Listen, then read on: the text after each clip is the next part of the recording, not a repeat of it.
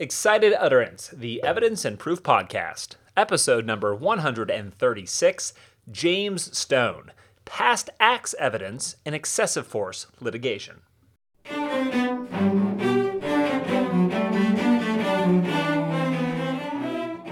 Welcome to Excited Utterance. I'm your host, Alex Nunn, from the University of Arkansas School of Law. Excited Utterance is your podcast for cutting edge scholarship and developments in the world of evidence and proof. We bring virtual workshops to you throughout the academic year. Joining me on the podcast today is James Stone, a 3L at Stanford Law School, who has already published a truly excellent article in the Washington University Law Review. The article is entitled Past Acts Evidence in Excessive Force Litigation. And as you'll hear in my conversation with James today, the article takes an empirical look at how 404B is perhaps applied asymmetrically in these excessive force cases. Now, James's article has deservedly garnered quite a bit of attention. There are numerous news articles, including an article on Above the Law that you can find online about this piece. It's hugely important, a excellent paper from an aspiring academic. I hope you enjoy my conversation with James today.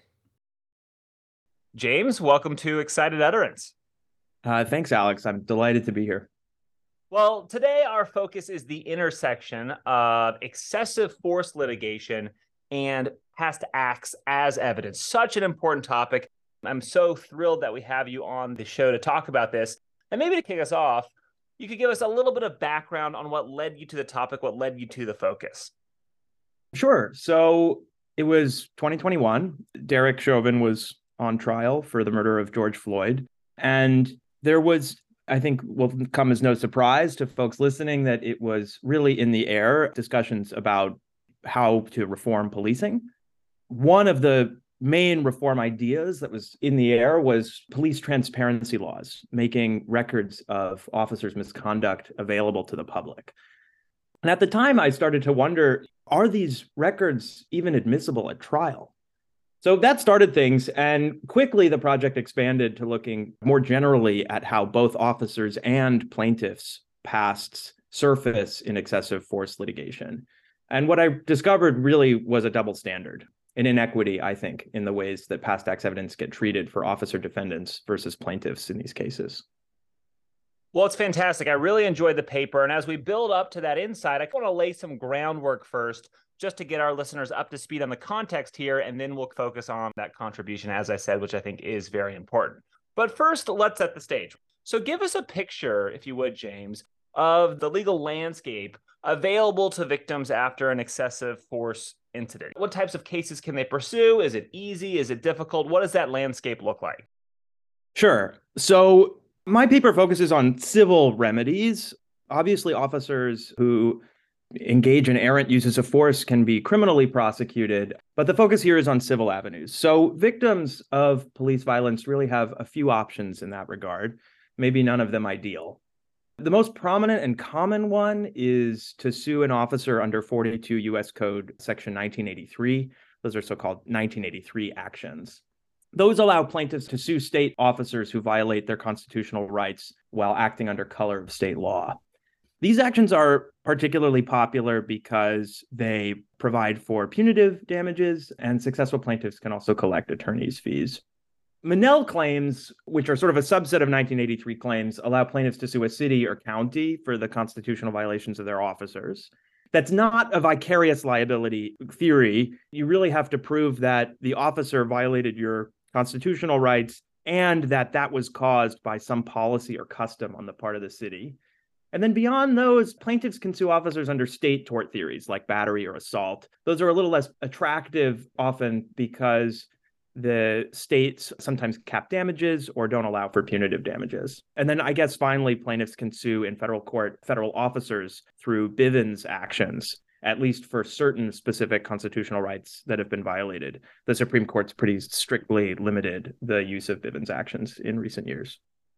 So it seems then, like seemingly, that there are a lot of different avenues to bring a claim in the excessive force context. But you note, though, that there are significant hurdles that prevent effective litigation against officers, right? So, first, what are some of the constitutional barriers at issue? I think there's two big ones. The one that perhaps many listeners will have heard of is qualified immunity. So that's an officer immunity doctrine that renders officers immune from suit unless they were violating clearly established law of which a reasonable person would have been aware. So that means that even if the officer violated the Fourth Amendment, say, in an excessive force incident, he'll still be off the hook if there wasn't very, very direct precedent saying that what he did was unconstitutional. This standard is almost impossible to meet, and a lot of people have written about how difficult it can be to overcome qualified immunity in federal litigation, so 1983 cases and Bivens actions against officers. The other constitutional barrier that's much more relevant to the paper is Graham versus Connor, which it's a Supreme Court case that uh, says that when you're trying to determine whether an officer violated the Fourth Amendment, you have to use an objective reasonableness standard.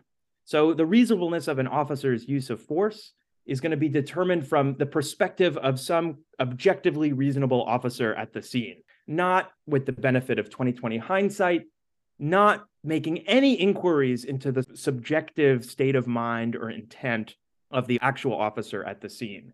So, an officer's evil intentions are not going to turn an objectively reasonable use of force into a Fourth Amendment violation.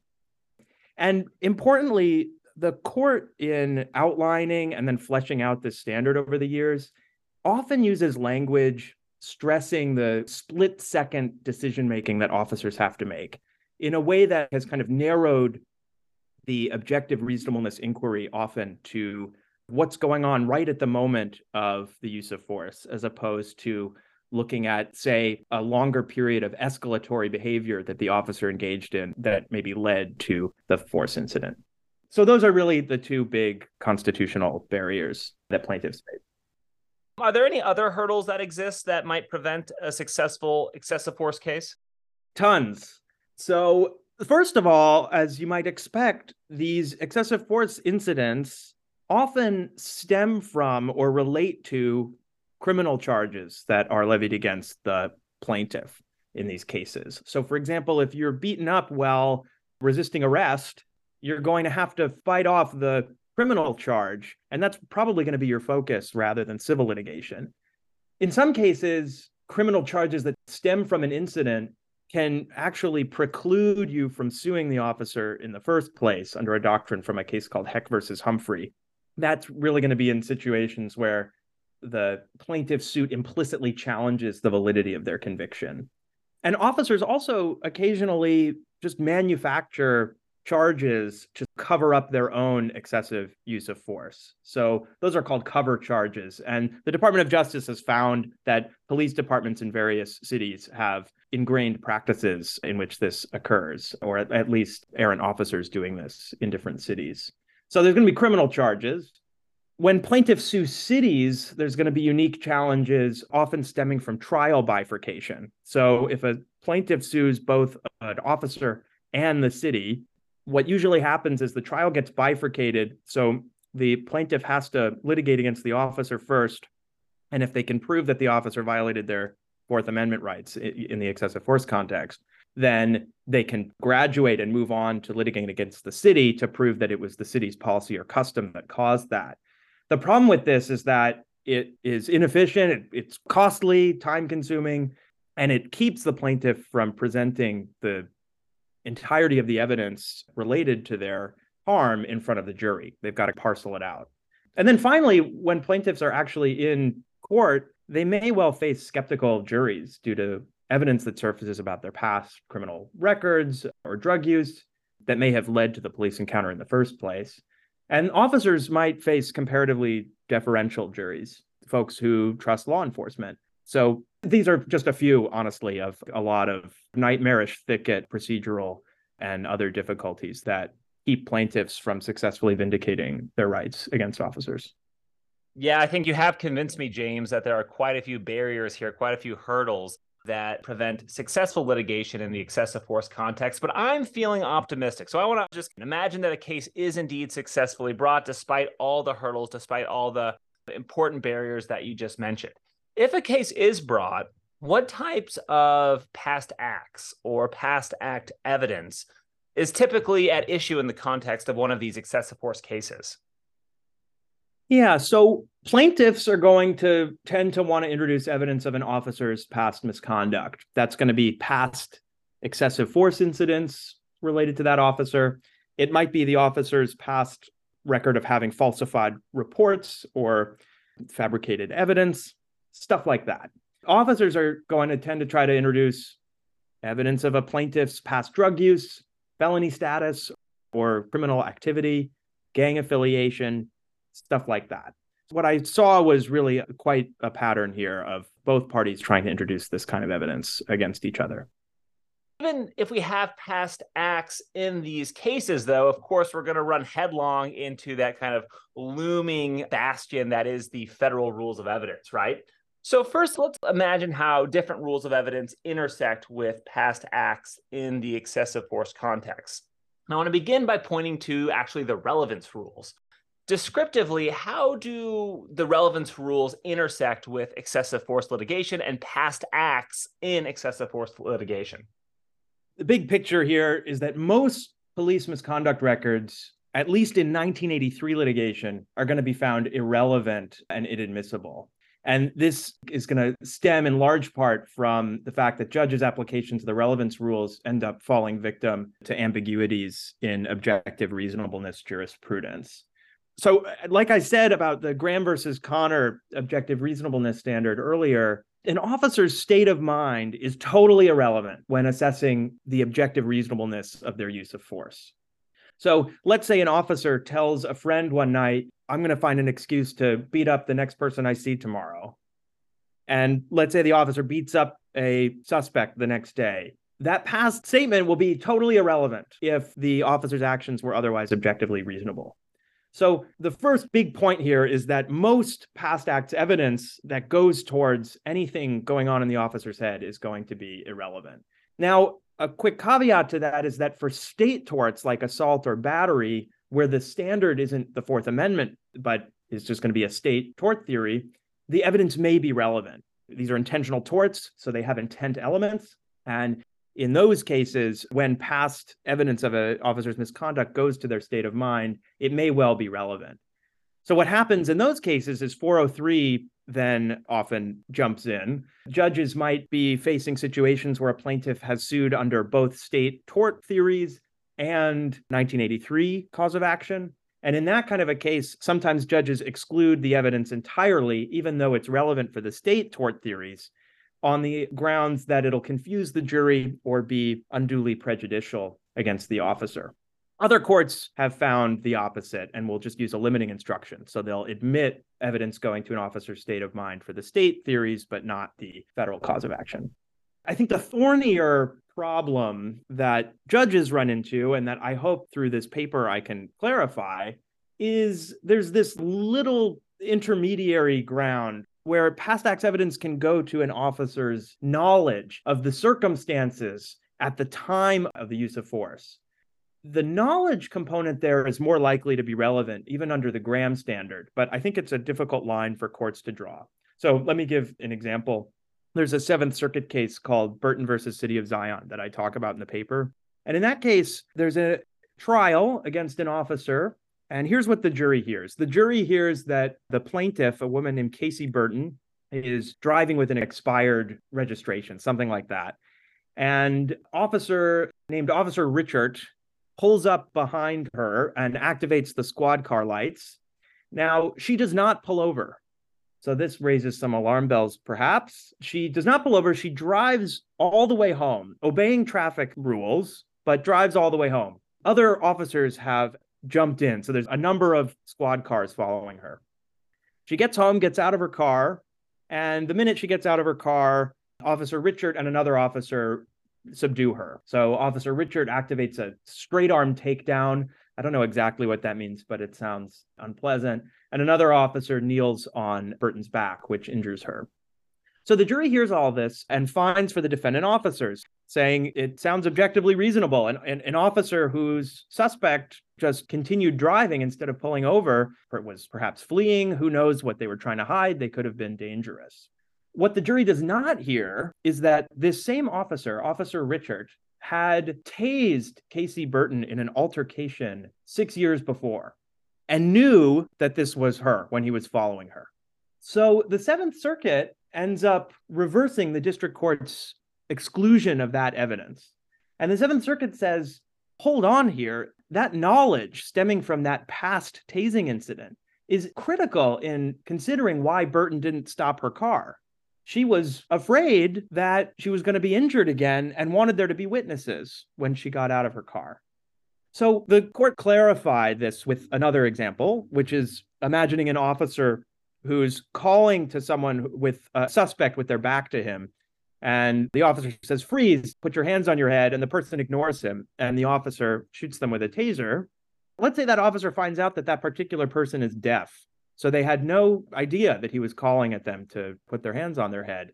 If that same officer encounters that same person a year later, and the same incident happens where the officer is yelling at them to do something and that person is not responding, it's got to be relevant to assessing the reasonableness of that officer's use of force that they understand a particular trait about that suspect that's going to influence the way they're acting, that's going to reduce fears that the person is sort of actively resisting arrest, for example. So I think that this weird knowledge area scares some judges, like the district judge in the Seventh Circuit case, Burton, said, Oh, the officer of the past misconduct, it seems to be going to knowledge of the officer, which I guess is sort of like state of mind. I got to keep this out. This is not relevant under Graham. I think that uh, many judges make that mistake. I think that knowledge is not really contravening the objective reasonableness standard. And I'll, just a quick last point is that just like evidence of things that are known to the officer are relevant in this context, things that are unknown to the officer will be irrelevant. So if an officer encounters a suspect who points a gun at him, by the way, I should apologize. I know that these are somewhat violent examples. But if the suspect points a gun at the officer and the officer shoots that suspect in return, it won't be relevant to assessing the officer's use of force if that suspect's gun was not loaded. Because for all the officer knew, it was loaded. And an objectively reasonable officer in that situation would have perhaps reasonably feared for his or others' lives. So that cuts both ways, so to speak. Officer knowledge will be relevant, officer lack of knowledge will not be relevant. And James, I think that these are such effective and powerful examples. And it leaves me at a place where I want to shift our conversation ever so slightly from the descriptive to the normative and think about reform for a second. So, given these examples, given what you have seen in excessive force litigation, how should we reform the relevance rules to better accommodate victims or to, to better accommodate this particular context?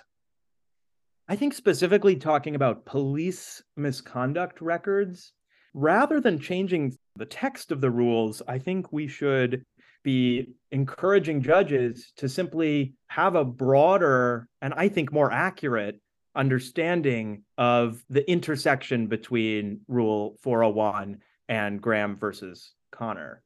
So I think that courts should be open to viewing an officer's past acts as relevant as long as it informs that officer's knowledge of some circumstances at the scene when they are engaged in the use of force. So, as an example, imagine an officer is chasing a suspect who has really baggy and loose pants and is holding uh, his pants up while he's running away. And say the officer shoots and injures this person who's fleeing. In the litigation, I think that evidence of that officer's having done the same thing, having shot another fleeing suspect frantically trying to hold up his pants during the pursuit, I think that that evidence should be relevant if it goes toward the officer's knowledge that when the guy's grabbing at his pants, he's trying to hold up his pants. He's not grabbing at a gun, for example. So, in those kinds of cases, an officer's past acts may inform a generalized knowledge that should inform their behavior. I think an objectively reasonable officer with certain past experiences would behave differently than an objectively reasonable officer without them. And I think that that's fairly within the bounds of Graham versus Connor's standard. And I think judges should be more receptive to that. Of course, James, I think I can hear our listeners yelling at me through their headphones right now. If we're talking about past acts and we're talking about past act evidence, it's going to be Rule 404B that takes center stage, right? So, how does Rule 404B intersect with the excessive force context and this discussion of past acts? Right. So, 404B, as the character evidence rule as a whole does, prohibits the use of past acts for propensity purposes. It allows evidence of a party's past, however, if it goes to something else, like motive, opportunity, intent, plan, preparation, knowledge, absence of mistake, identity. So there are ways to get in past acts as long as you're not trying to use them to show the person's bad character and that they acted in accordance with that character. The rule ends up applying differently for officers and plaintiffs. I've sort of talked about how it works for officers earlier in the sense that most 404B uses of police misconduct records will be extinguished by the objective reasonableness standard in Graham. So, evidence going towards intent, motive, plan, those are all 404B avenues to admissibility, but those are going to run headlong into the objective reasonableness standard. We're not allowed to consider those. So, that evidence will not be admissible under 404B. But as I say it before, maybe evidence going towards an officer's knowledge can be brought in under 404B, obviously the knowledge exception, but also maybe absence of mistake or lack of accident. So that same example I gave about the officer chasing the guy with the baggy jeans holding his pants up, if the officer argues that he mistakenly believed the suspect to be armed, maybe it's relevant. Maybe you can get evidence of the past shooting incident in the same context in under 404B to prove absence of mistake. That wasn't reasonable to mistakenly believe that the fleeing suspect was grabbing at a gun. So that's how it works for officers.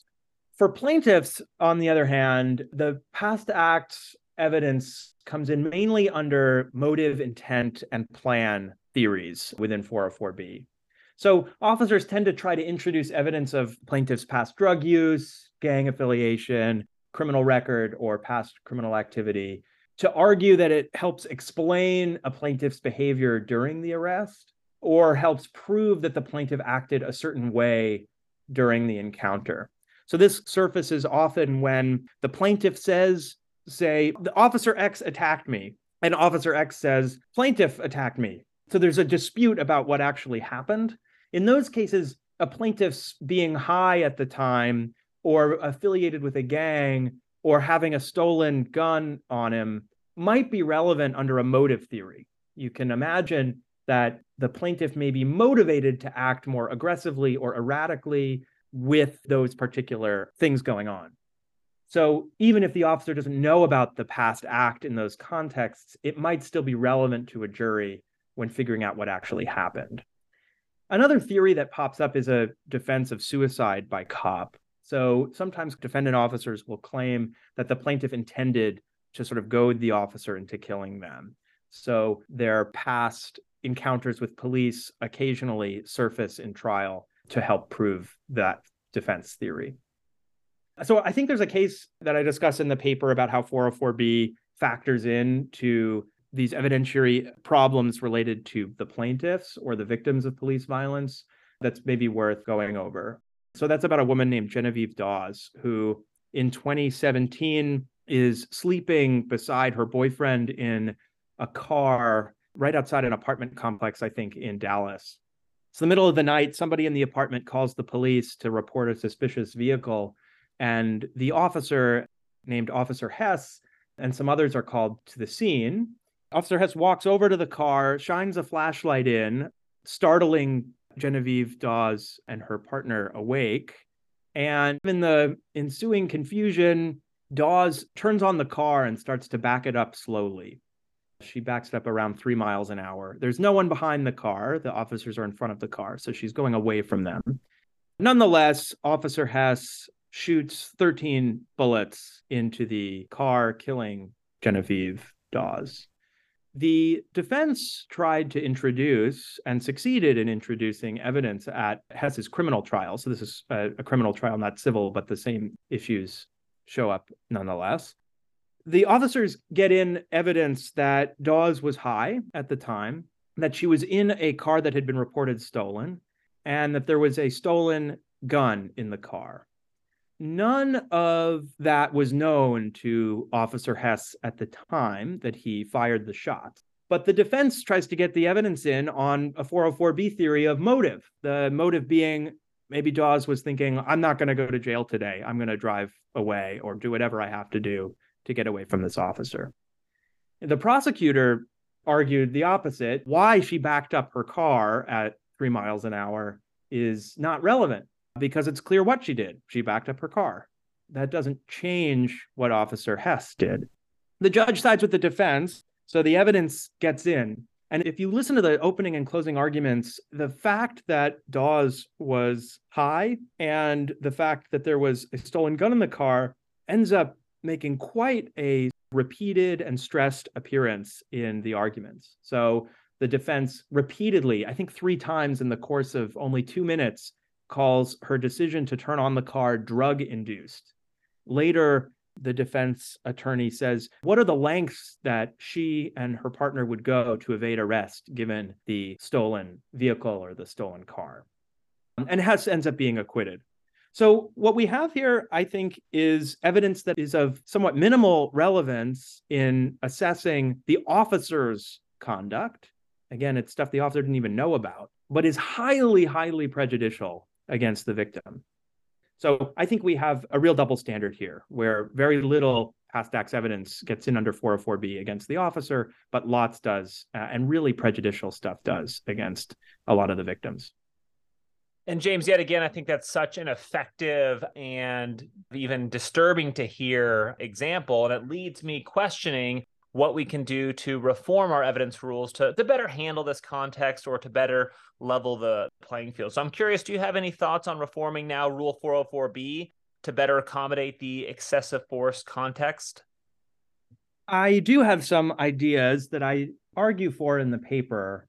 I think for officers and cities, I don't think there's any need to change the written rules. I think that a faithful application of rules 401, 402, 403, and 404B are going to reach better admissibility decisions. So I think, again, as I've said, judges should have a broader understanding of the relevance of misconduct records about individual officers, especially when they go in under Rule 404B's exception for past acts evidence going towards the officer's knowledge.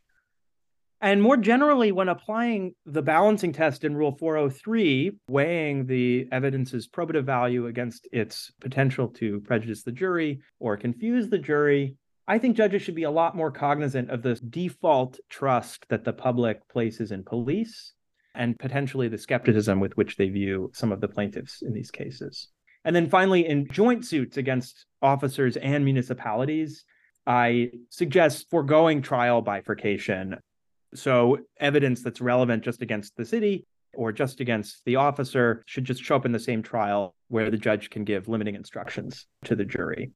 For plaintiffs, I think a much more aggressive approach is warranted. And this is really for three reasons. The first reason is that this kind of past acts evidence that surfaces against plaintiffs in excessive force litigation, it's all super prejudicial. Studies show that people addicted to drugs are viewed as violent it shows that people with past criminal records can face huge stigma.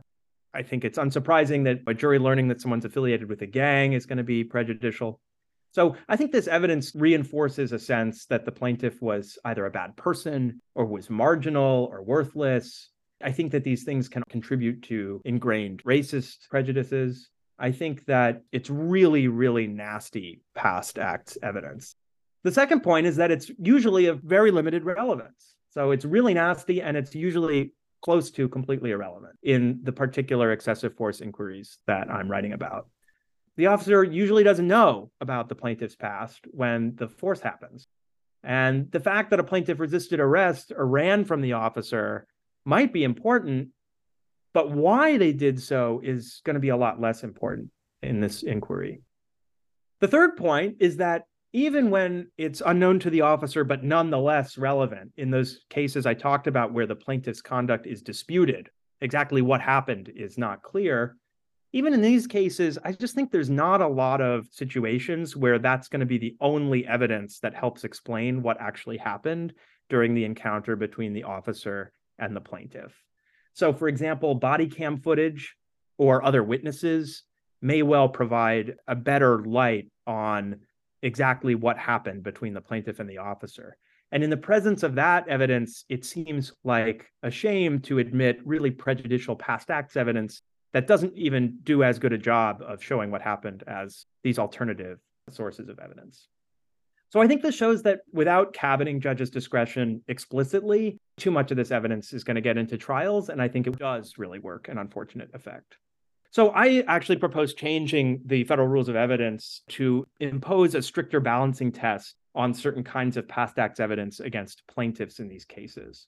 So the test basically reads that if unknown to the law enforcement officer at the time of alleged excessive force, the court can admit a plaintiff's past drug use, intoxication at the time of the incident, criminal record or criminal activity, or gang affiliation but only if the evidence's probative value outweighs the potential for undue prejudice or needlessly presenting cumulative evidence. So I think that that stricter balancing test, making it harder to admit this evidence, helps level the playing field. It sort of rectifies this double standard that shows up in these cases. And it leads me to one final question, which is kind of our classic last question on excited utterance. But what do you think is next for the literature here, right? What type of additional paper could give us more insight, could help foster further reform on this particular topic of excessive force litigation and past act evidence? Yeah, I think there's a lot that can be done in the intersection of evidence law and excessive force litigation. So, one thing that I hope to see, and maybe even do if I haven't seen someone else do it by the time I'm ready, is a more empirical statistical analysis of the admissibility decisions in this area going on in specific jurisdictions. So I think sort of more empirical evidence here on the ground would be very helpful in seeing whether past acts evidence is being admitted in different ways than it used to be, what stuff is actually getting in, I think that my paper is a bird's eye view and it's really a doctrinal understanding and a, a, survey of some cases, but more strict empirical work would be helpful. I also think it would be cool to have some sort of work on the way that judges apply Rule 403 in these contexts, specifically whether and to what extent any courts are considering more ingrained trust of law enforcement or distrust of law enforcement nowadays when assessing the evidence's potential to prejudice the jury. I'm kind of curious to see if there's any work on that. I haven't seen anything. So those would be two of, I think, really many ways in which these subjects of evidence and excessive force intersect in sort of interesting ways. Well, James, I really enjoyed hearing from you today, this discussion. I really enjoyed reading your paper. I encourage our listeners to go check it out as well. Thanks so much for coming on Excited Utterance. It's been my pleasure. Thanks so much for having me.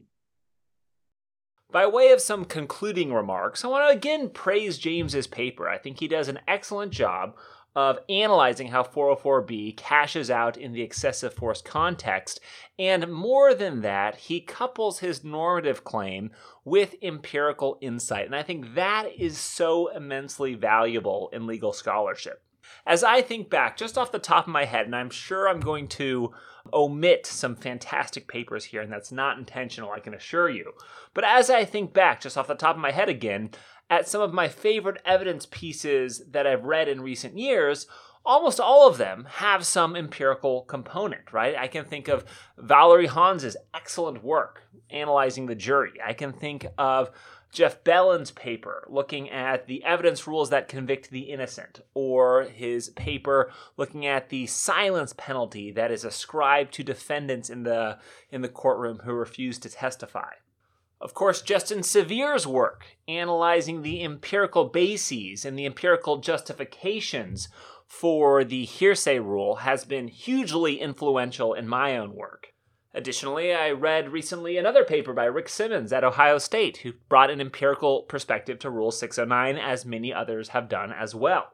And stepping back here, my broader point is that empirical scholarship, scholarship like James's paper, that again couples that kind of policy prescription with empirical evidence about what's actually happening in the courtroom, I think that is so tremendously valuable. I know far too often when I'm teaching my evidence class, I get wrapped up in the theory or even the lore of how evidence law is supposed to work in the courtroom. And what I mean by that is that there's this narrative that, of course, if you're introducing evidence for a permissible and an impermissible purpose, uh, well, the jury will only use that evidence for the permissible purpose. If you have a piece of problematic evidence, well, we want to shield that evidence from the jury, but it's okay for a judge to handle that evidence because a judge has the capability of better segmenting his or her mind to effectively handle that evidence. Yet again, I'm finding this lore is consistently broken down in empirical study after empirical study. So I think we all owe a debt of gratitude to James today, again, for highlighting this central issue of 404B evidence, past acts evidence in ex- the excessive force context. And I hope that this paper will be a motivation for us all to not take the evidence rules, not take evidence lore, if you will, at face value, but to really dig deeper and see what's actually happening in the courtroom. Support for Excited Utterance is generously provided by Vanderbilt Law School's Branstetter Litigation and Dispute Resolution Program, as well as the University of Arkansas School of Law. The producer of Excited Utterance is Ed Chang, and the production editor is Madeline DiPietro. Music for Excited Utterance is provided by the Vanderbilt University Blair School of Music's Children's Cello Choir under the direction of Kirsten Cassel Greer. I'm your host, Alex Nunn, and I hope you'll join us next time when we tackle another piece in the world of evidence and proof.